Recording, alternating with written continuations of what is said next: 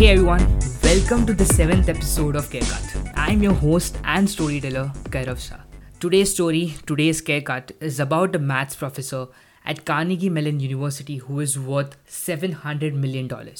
Okay, what's so great about this maths professor? Did he win a Nobel Prize in mathematics or something? Did he discover a new formula? Is this gonna be a complex story about mathematics? If he's worth $700 million, why is he still teaching maths? And how is he worth $700 million?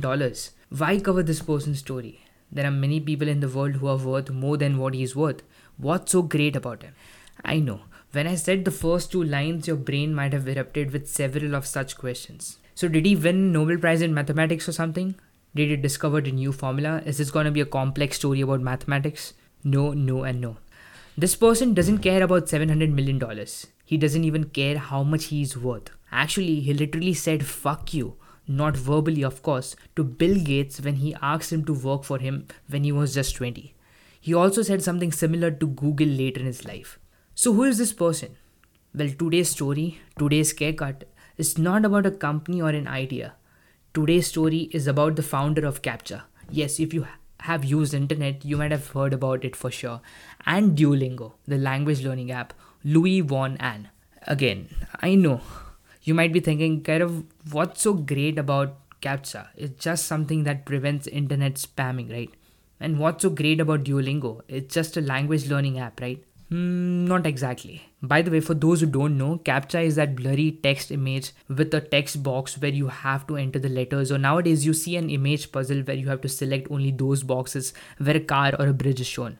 Rings a bell, right? That's CAPTCHA for you. What I'm gonna say in the next couple of minutes will completely change your understanding for these two products and will also increase the respect you have for Luis Von based on what I've said so far from negligible to max 100.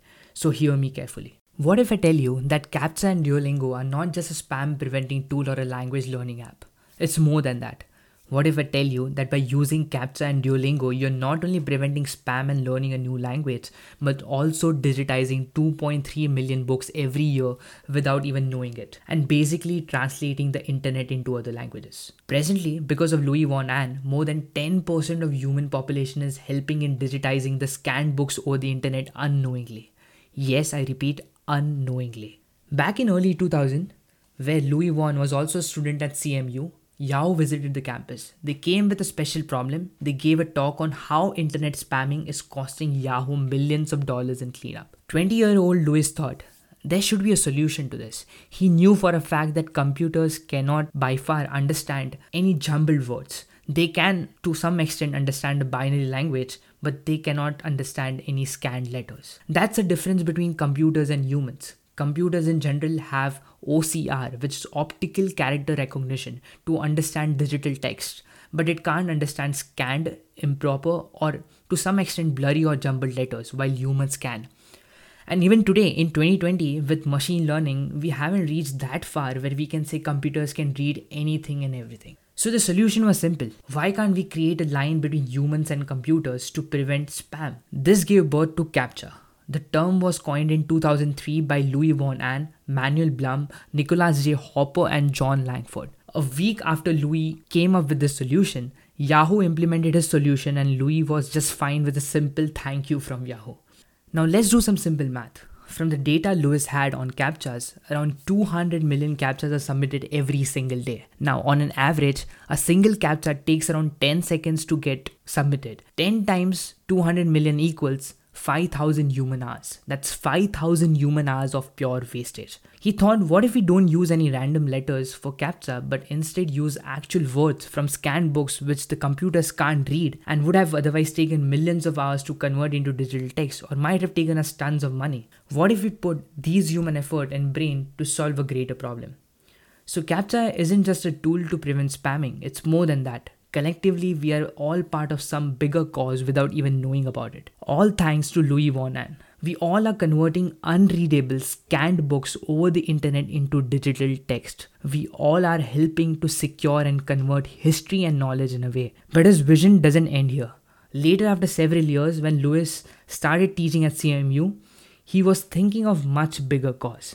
He asked the students one single question how can we use the same technique we use for CAPTCHA and solve something bigger? make a bigger impact? How can we translate the internet?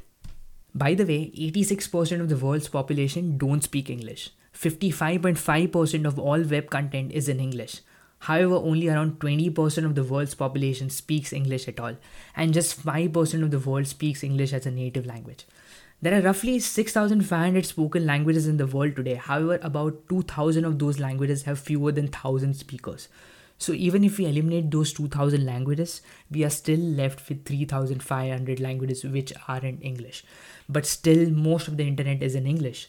That's like preventing almost 20% of the world to not access majority of the internet. Who is at loss here? We as humans are at loss here. That's wastage of creativity, innovation only because of language barrier. So again, the question, how can we use human collective effort to translate literally the internet? Basically, how can we get 100 million people translating the web into every other language?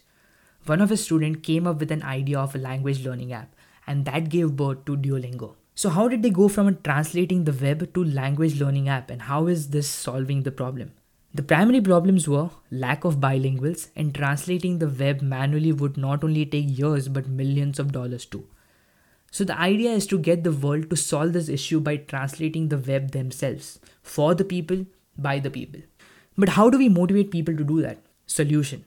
People want to learn languages. Yes, I repeat, people want to learn languages.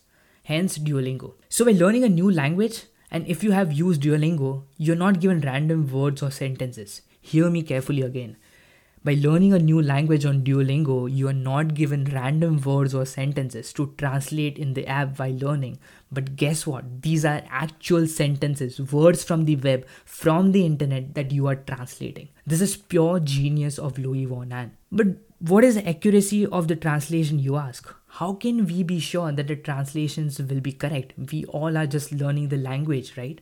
Well, the app is designed in such a way that it uses AI and captures multiple translation of given sentence from millions of people. The AI then correlates all the translation and checks whether they match. After analyzing millions of translation of that very sentence, the app then selects the final one based on all this entered translation. So basically, we are all translating the web, the internet by learning a language. But where does the revenue come from? Well, obviously, Luis might have thought about that. He knew that he has to find a way where the app can thrive itself. So he offered this translation to major media companies, news outlets like CNN, New York Times, to name a few. So, yes, we all are part of something bigger without even knowing about it. This is pure example of democracy power distribution by the people for the people. He basically created a blockchain of human vocabulary. That's pure decentralization of information. The more I think about it, the more I'm curious and fascinated. Imagine implementing such solution to any kind of learning. We won't be needing any institution. We won't need to pay hundreds of dollars to learn something we can learn for free, sitting at home. Everyone should know about Luis Ahn. Everyone should contribute to his cause. Do me a favor, message him a small thank you note on Twitter or LinkedIn. This is the least we can do. This person has to be celebrated. That's it from my end for this episode. Until then, stay home, stay safe, and keep tuning.